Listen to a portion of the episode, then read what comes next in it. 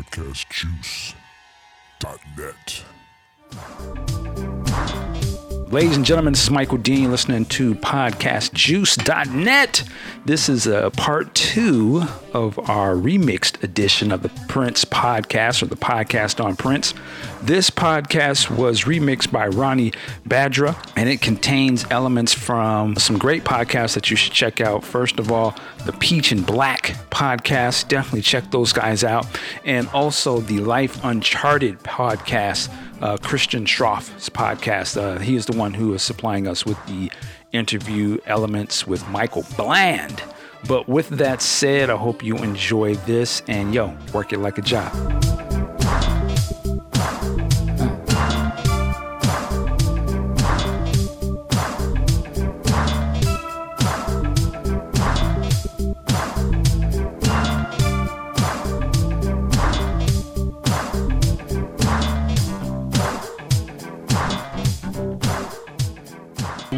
Joined by the legendary Mr. Levi Seacer Jr. Sir, how are you? Man, I'm great. All right, we we getting hyped up, man. I, it's a pleasure to have you here. Uh, you know, we've been following you for a very long time, and you almost I hate to say you're like a, an unsung uh, hero in the Prince camp, but I don't know how many people know a lot of your story. But uh, I know for myself, I've definitely been watching you for a long time, and it's a pleasure to have you come on today and, and share with us. And we definitely respect your time. So shout out to you, brother. We we got a lot of love for you over here. Oh man, I appreciate it. All the love, I need all the love I can get. All right, all right. well, man, let's let's get Yes, start, let's get started. I want to change it up a little bit. Normally, what I do is I like to ask, you know, the background where a person come from, and we are going to do that with you. But I, right now, I got to satisfy one of my own sort of curiosities uh, and questions I always wanted to know about, man. And hopefully, you can speak on this. Can you give us a little insight into the flesh? Uh, if, if hopefully you know what I'm talking about. There was some recordings. Yeah. Okay, yeah, man. I mean, t- give, can you give us a little background on what that was? Because I mean, we don't wore out some of these little songs and, and, and music that has leaked out. Particularly, uh, you know, you got to shake something. Uh, man, Yeah, yeah. that's a cold, that's a cold, cold one right there. Man. and uh, Man, that that yeah, that was a great experience. Actually, when I was recording it, I didn't really know what it was for mm, okay. because we were we would go to Sunset Sound. This is when I was with Sheila, Mm-hmm. and Prince Prince would invite me to record with him, which uh, I mean I was so honored to do that. Man, he's like, yeah, come by the session. So you know, Sheila and Wendy, Lisa, and Prince and uh, Eric Leeds. And man, we just get in the studio and record literally all day and night. And you know, back then they had those two inch tapes, so right. you know they didn't really last very long. You know, you may have uh, 15, 20 minutes on a you know per tape, depending on what speed you're running at. And we just he Prince okay, uh, let's let's start jamming, and then later on he give it a title Wow. you know. But when I went in there, man, it was just, um, hey, Sheila, start with the beat. Levi come with the bass line, you know. Drop out the bass. Bass.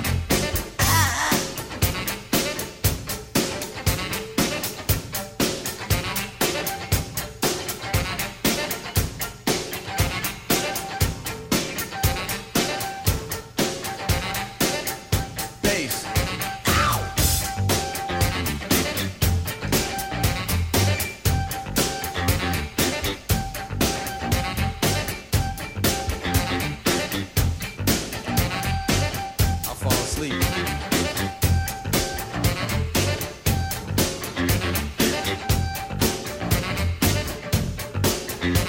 Ain't playing shit on the guitar. Drop out the bass.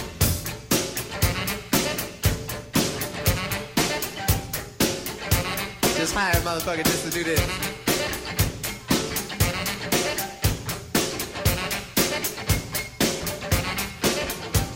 Levi.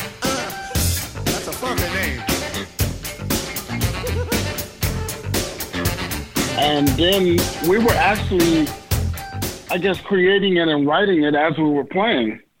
He always taught us to produce our parts. He said, never just jam. Okay. You know, always play like you're making a record. but uh, it was it was a lot of fun, man, and uh, it got it gave me a chance to see the play the playful side of Prince. Mm-hmm. Because if you hear on the record, I mean, he's just having a ball, you know. Yeah. Um, and not that not that it wasn't fun when we played concerts, but you know, it was a little more intense. There's a lot of things to remember and whatever. But when we when we did the flesh sessions, man, it was just like let's play some funk, let's have some fun, and let's go. But he and Sheila, they were both tanks. They, they, had, they had split a good bottle of wine before we started hitting it that night. So Prince was feeling really good. You can hear it. You can, you can definitely hear it. Nice stuff.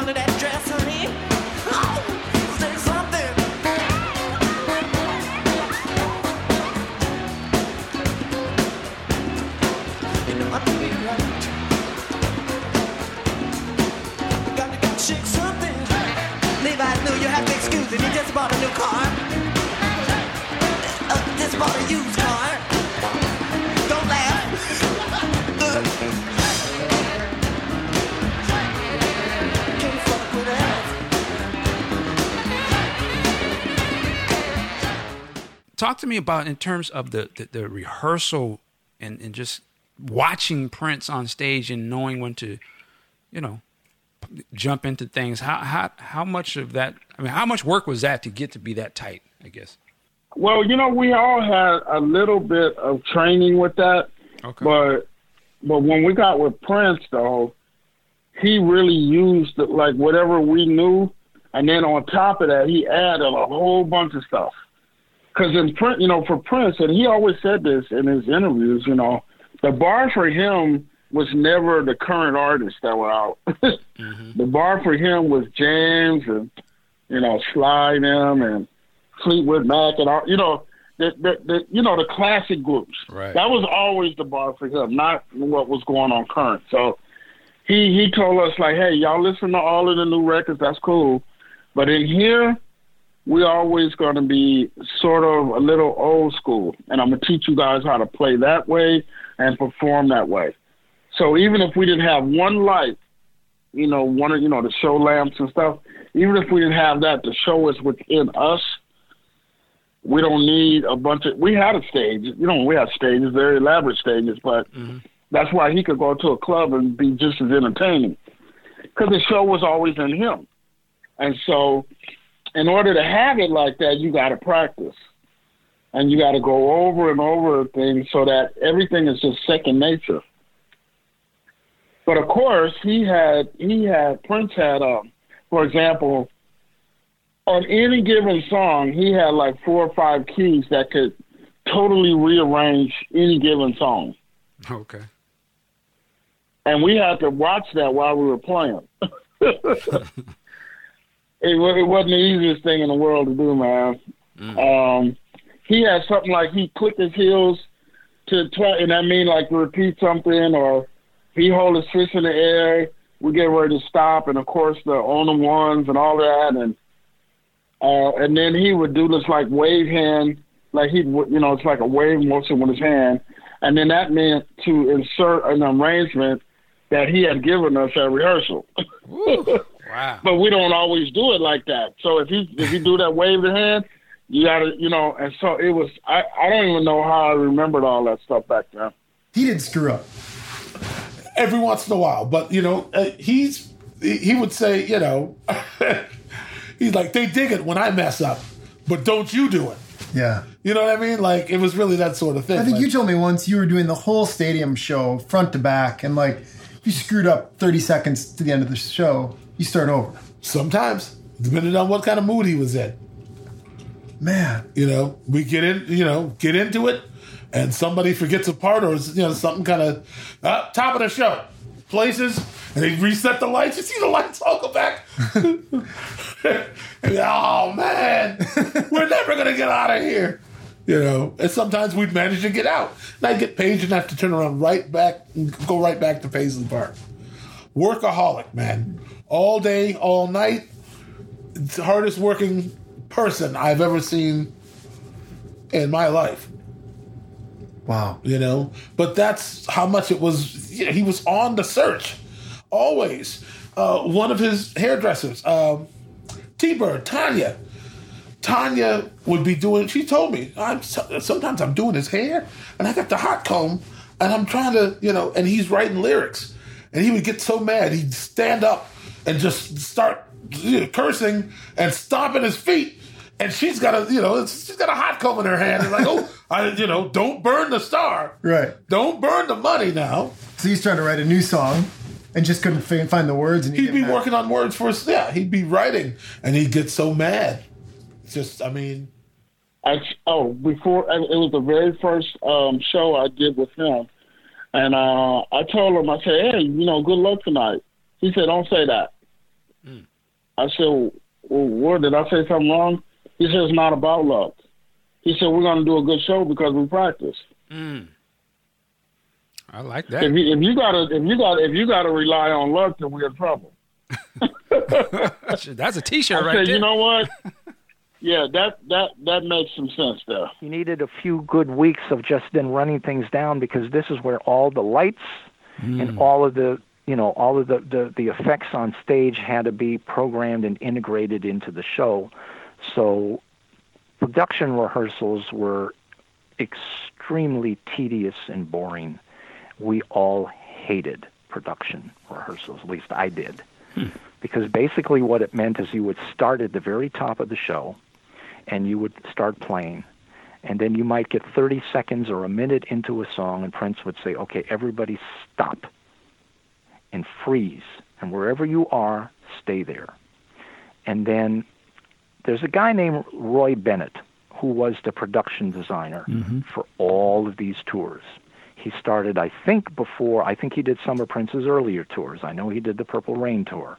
He did all the lights for the Hit and Run tour. He did all the lights and all of the production design for the stage. This is the guy who would actually design the stage with Prince for the Sign of the Times tour and the Lovesexy tour.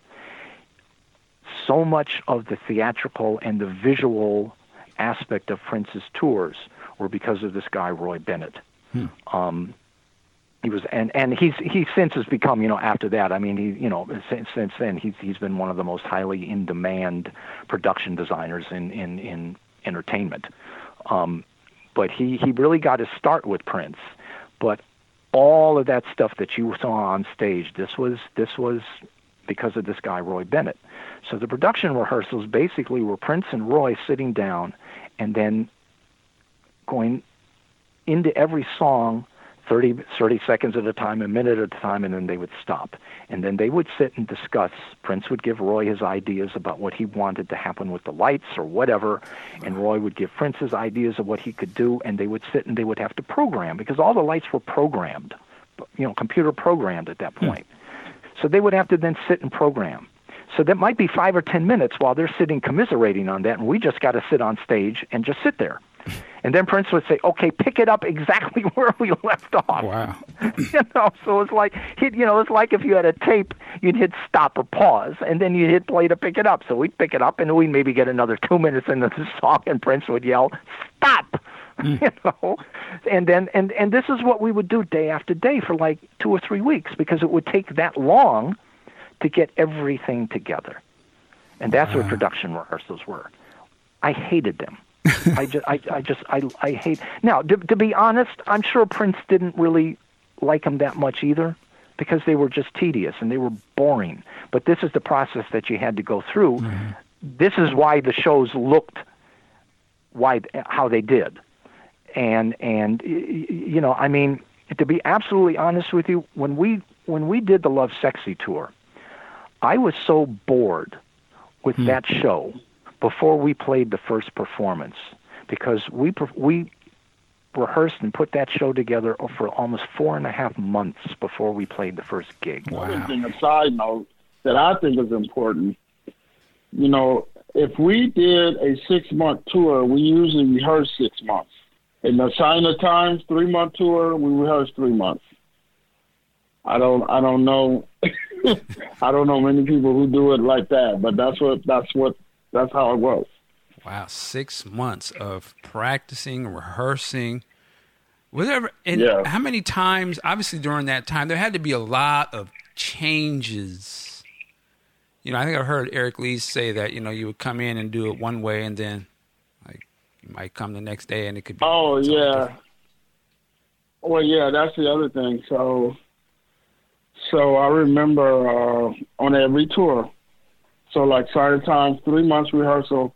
The the very the, um, the second day of the tour, Prince was like, "Okay, I got a bunch of notes. We need to change some stuff." right now, we have, we got this. You know, we were rehearsing for three months to do this show, and we're like, "What? You didn't want to change a bunch of stuff?" And he, because he watched the entire show every night and then he would come with pages of notes. He's like, okay, on song five, take out the second chorus. And you got to remember this stuff, right? Mm-hmm. Edit, take that out. Okay, on song 10, I wrote a new part for that. Here, ready? Here we go. And we're like, okay. I mean, it's like 17 of these things. And we got to do it, make the changes that night. Mm. And not only for the band, so any music changes we made, that meant the sound guys, the lighting guys, stage props, everything. I mean, he was all aware. I mean, of the lights, of the of the dancing, of the band, totally paying attention to everything. Wow. Uh, somebody in one of the later configurations of the band told me that man, I saw him do the, the craziest thing today. His he started using the the piano like facing off stage instead of on the stage. Like so, his back was to the band. Mm-hmm. It was like this way, and right before then, he had said something about a lighting cue, and he sat down, and apparently the dude made the same mistake again. Prince, with his back turned to the whole lighting rig, said, "Didn't we just talk about that? I don't want to see that in my show." Nobody knows how he saw it, even. Wow. But I'm like thinking, like, no, he either re- was looking at the floor or the piano. or- He was somehow he was waiting to see what this dude was gonna do, you know. But that's how much he was, you know, just because we were recording all the time. That's what a lot of people don't know is you know we'd have these you know ten hour rehearsal days, but after that we do at least another four or five hours of recording per day. Hmm. So so recording was just like drinking water, you know. It, it, I mean, really, we did it that often. It was that regular, you know. And you, Yeah, you, you so talk- it was very comfortable. Okay, you talked about the nervous jitters. What, what? I mean, what was that? Just actually playing with Prince and he's in there, or what is that? What do you mean by that? Uh, I mean, it, it was. I mean, I'm just saying we got past that. You know, anytime you get a new situation, and especially when you're dealing with somebody who's like, man, sometimes, man, I I sit back and watch Prince. I'm like, how is it possible that one person could have this much talent? Mm. I mean, in, in every in every in every area. I mean, singing, dancing, playing, writing, and you know, you know what I mean. I, mm-hmm. and you have to imagine that you're sitting there and you're watching it, and he's doing it so effortlessly. And it's just, I mean, he's writing songs. I mean, he'll write, you know, hit songs in an hour or two, with and record them. You know, so it was a little I think when he's mind-boggling. alive, of course, I I think one of the biggest problems with Prince is he did so many things well. I just said this in another interview, and I think it's something I really believe. It's that he did so many things well that he oftentimes got underrated. You know, like his guitar playing, for instance. I, whenever I pick up one of these Rolling Stone articles or whichever, whatever guitar magazine or whatever it is that rates the hundred greatest guitar players, he's never like in the top ten of those people. And, and granted, there's a lot of great guitar players out there, but this dude can play and got massive hits that were like big giant hits.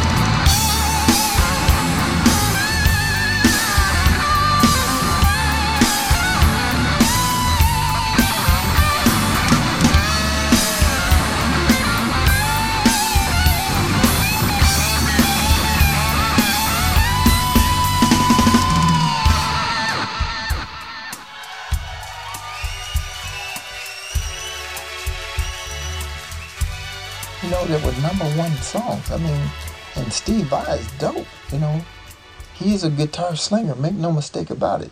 But Prince should be in the same class to me as some of them cats, man. And it just always gets kind of like I read them and be like, this is crazy. Like he's like, come on, man. You know, and I think it's because he could do so much. Prince could be a bass player in anybody's band and been the dopest bass player. Same with drums, same with keyboards, same with guitar. But he could do that. He could sing. He could dance. He could do all of those things so well that I think people just kind of poo pooed him on individually those things as a bass player. And he's a bass legend.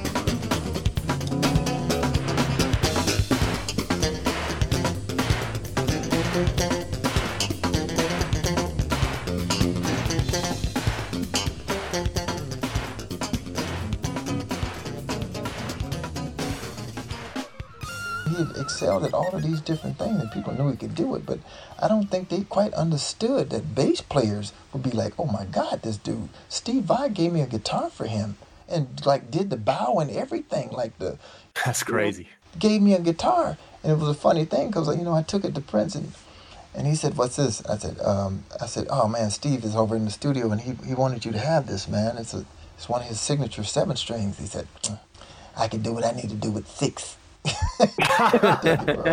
As a guitarist, I think he was always sort of underrated, and it wasn't really till that um that Rock and Roll Hall of Fame Yeah. where like the general public were like, Prince can do that. Before that, they didn't really know, but that was what that just blew up after that. It did, and I think that's where they really got it. And he told me about that too. He said, uh, and that was around the same time I think that I um, was at his house and we talked about it. And he said, uh, I said, Prince, that was got to be one of the. dope- I said, I've seen you do some solos. I said, but I think you, that was one of your high points in your career, bro. I said, I, I ain't never seen nothing like that. And he said, you know what I did? I said, what did you do? He said, well, I went half gas on him in the rehearsal. You know, I didn't do all my little tricks. You know, I did just went kind of like easy on him in the rehearsal. But he said, when the show kicked in, I had to go on and get him. I said, yeah, man. I said, oh my God, dude, you went got him, dude. I said, that was unbelievable, man. I said, Prince, that, that was, I said, bro, seriously, I've seen you do some stuff. I think that you just creamed everything I saw.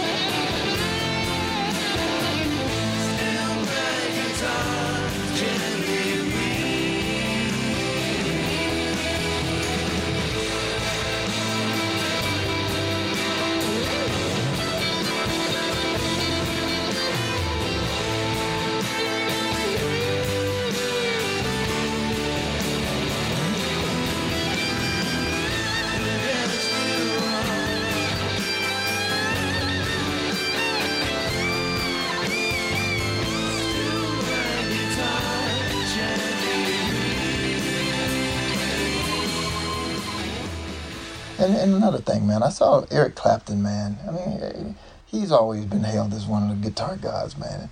And I remember seeing an interview with Eric Clapton where they asked him, like, how does it feel to be like one of the greatest guitar player? And he said, you should ask Prince. That's what Eric Clapton said. Yeah. It's crazy. How does it feel? Because that's who you did need to talk to. I mean, who who did more cool inversions and and modifications than Prince? I mean, he did some fantastic stuff.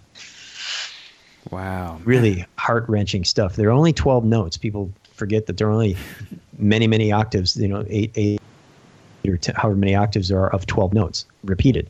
And to be able to find and pull these heartstrings with just an inversion or dropping a six in or a flat five or something that it, you don't have to know about music to know what I'm talking about. It just when you listen to um, Sometimes It Snows in April, and um, I forgot what note it is there. Is that a five that he put? Sometimes, uh, right?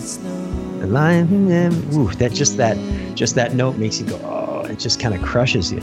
It's so emotionally, and it, it, it, it's so evocative of emotion. And very few artists can do that like he can. And he could do it at will. And that's what was beautiful about piano and microphone is you, you got I got to sit behind him for a couple of months of doing that and just listening to all these notes really clearly be dropped in um, with, without being obfuscated or, or um, smeared by other instruments. How did that? Uh, how did those shows uh, change or grow over the time that you guys did those, or did it? I don't. Um, that's a good question. Let me think about that. I, I would say it, it's not like I noticed that he got better o- on the keys over time. I think he improved. He improved his um, his movement from his interstitial uh, movement from one song to the next. I think he st- he kept refining that until the end, where he would go, okay, I'm going to actually do this one here because that works better. And he never had a a a, um, a tr- he had never had trouble going from like, wow, I'm in F sharp minor right now, and I have to get to E major. Like that's a problem. you know, that's I'm modulating downward and into a different. Uh, he he didn't have trouble with that because he he knew how much time he needed to play chords around getting down into a certain key. He was really good at that.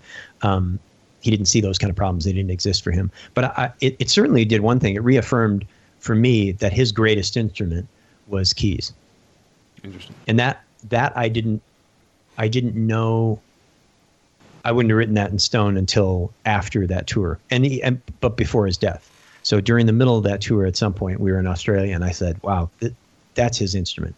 Because number one it's multitonal so that takes drum programming and bass out of the mix. Um, not that you can't be um, multi-temporal with a with a bass but you understand. The gu- guitar was a great instrument of his but a lot of that was um, uh, and he was such a great rhythm player as well. Um, but keys was to me his his real instrument and vo- and voice, keys and voice. But if you take voice out of it, because everyone has such a uniquely different take on what they do, it, it affirmed uh, for me that that keyboards was his real, um, that was his instrument.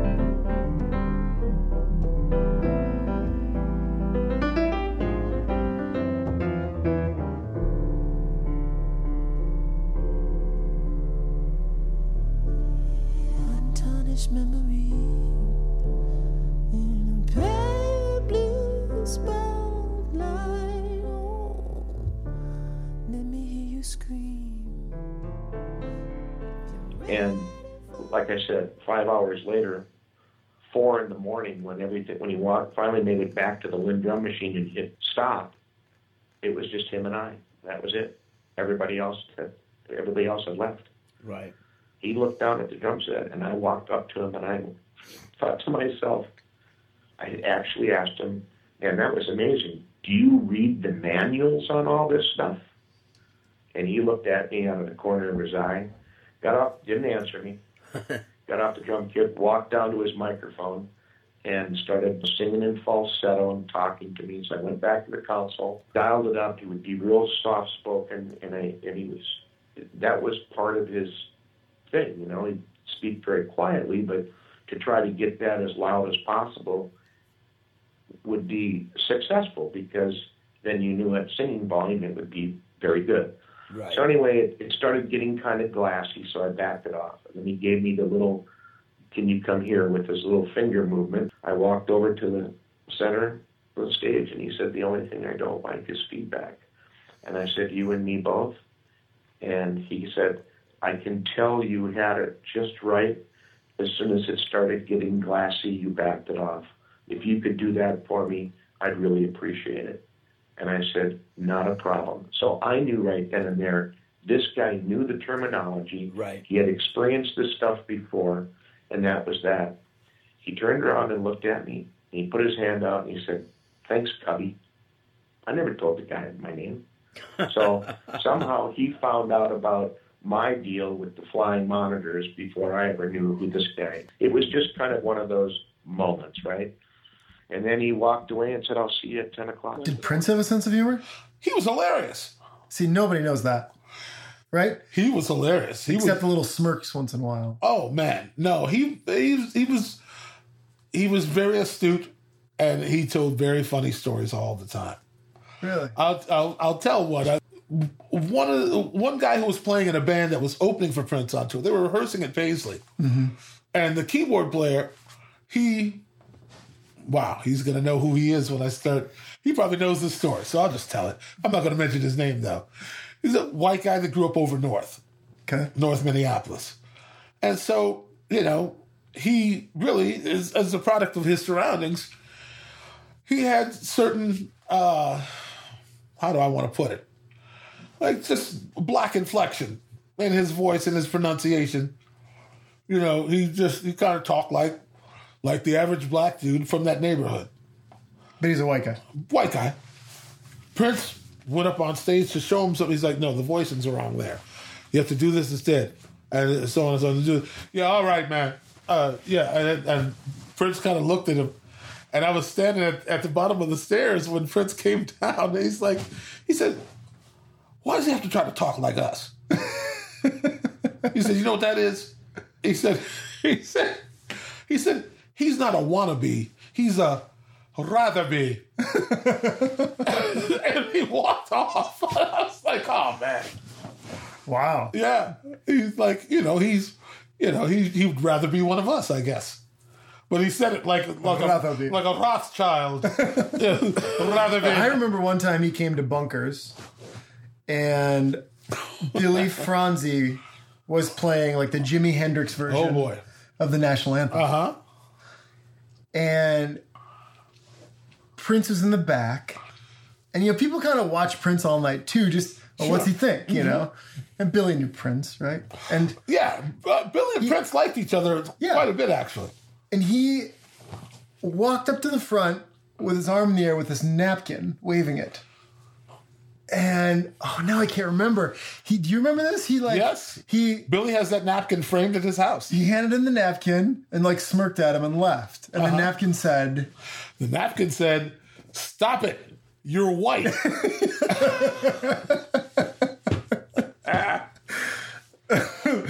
That's pretty funny. Oh, that's hilarious. Yeah. I mean, Billy thought it. Billy framed the napkin. It's on his wall. I would too. Bring me your strongest whiskey and your finest bottle of wine.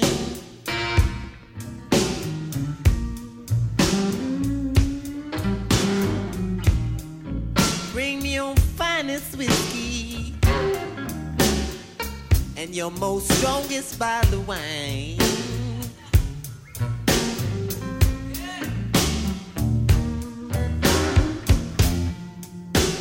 Cause I'm gonna be, ha- I'm gonna have to be filthy drunk to get your black ass off my mind. um, Prince was like, "Okay, Levi, we need a new band," and so um, so I'm like, "Okay, uh, let me let me put some feelers out." Um, and uh, well, actually, what even with Michael Bland, I had a little bit of a hand in that. Um, so I went down to Bunkers, and uh, so I'm sitting there, and uh, I remember Dennis Chambers was down there. He was in town. So I said, "Oh yeah, I'm gonna go check out Dennis Chambers, right?" And you know, Dennis Chambers was killing it, right? And I turned my back for about 15 minutes, and then I noticed the drums. That something about the drums had changed. I turned around. Michael Bland was on the drums. I didn't even know him at the time. And I said, "Oh my God, he was murdering the drums, man." I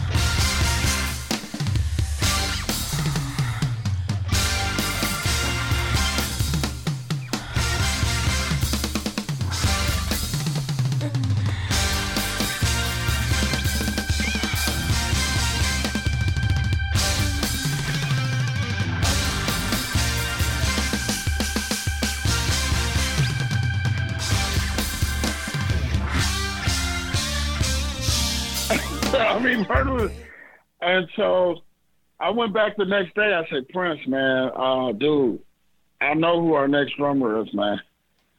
I know who he is, and man, just go down to bunkers and, and check him out. But she happens to mention to him, like, "Oh, you should come see us on Monday instead." Uh-huh. Uh, yeah, our normal drummer plays with us. This kid from Southeast Minneapolis, you know, but he's really, really good. And you know, she piques Prince's interest. He said, "Okay, I might do that." So the next Monday, he shows up. he comes walking in. He's you know stays over back by the by the popcorn machine. Oh, And you're 18. Did you freak out a little bit? Like, oh boy. I really didn't, you know, and I'm going to keep it 100. I knew about Prince's music and I liked some of it, but I wasn't, A super fan. no, I really was not. hmm But uh he sits in that night and he's, I, and, you know, I decide that I'm just going to kind of do what I normally do. I guess there was a point Cody could tell you because Cody was running sound that night. But, but Cody came up to me after the gig and said, You're going to work with him. I said, Why do you say that? He's, and he explained it's like you played something and he was, he started looking at your hands. Like you did something that he, like you surprised him. Meanwhile, Yeah. he's inviting us out to Paisley, you know, to listen to records and like new stuff he's working on. And like he had a party for Bon Jovi out there, and Living Colour was opening for Bon Jovi on this tour. He invites us all out, Mm-hmm. and I think it's just a social call. But um, he actually wants, he's waiting for us because he wants to jam. So we get there after we get our money. You know, it's 140 and we're getting our money. It's like, well, now we got to drive out to Chanhassen. 50 minutes. So we drive all the way out there, you know, and we get there finally. And uh, I go in the front door and Prince's brother's like, where you been, man? Prince is waiting for you. Waiting for me? Why is he waiting for me? he takes me right to Prince. Prince's like, how does the gig go tonight? Great, man. You feel like playing a little bit more? I'm, I'm sure. Why not? So we walk in, and he kicks Living Colour off of the off the instruments. Like, oh, okay, you, you guys are not.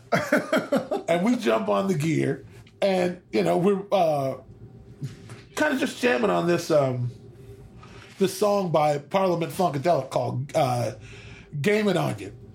Is, uh, I think that's what the one it is. And Prince is playing keys, and I'm just kind of, you know, just larking off time, just kind of grooving it pretty hard. And he goes, leans into the mic and he's looking at me and says, You looking for a job, son?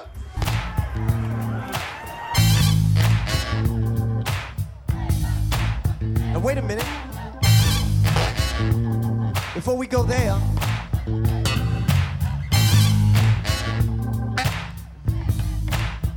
Michael B, can you do something for me?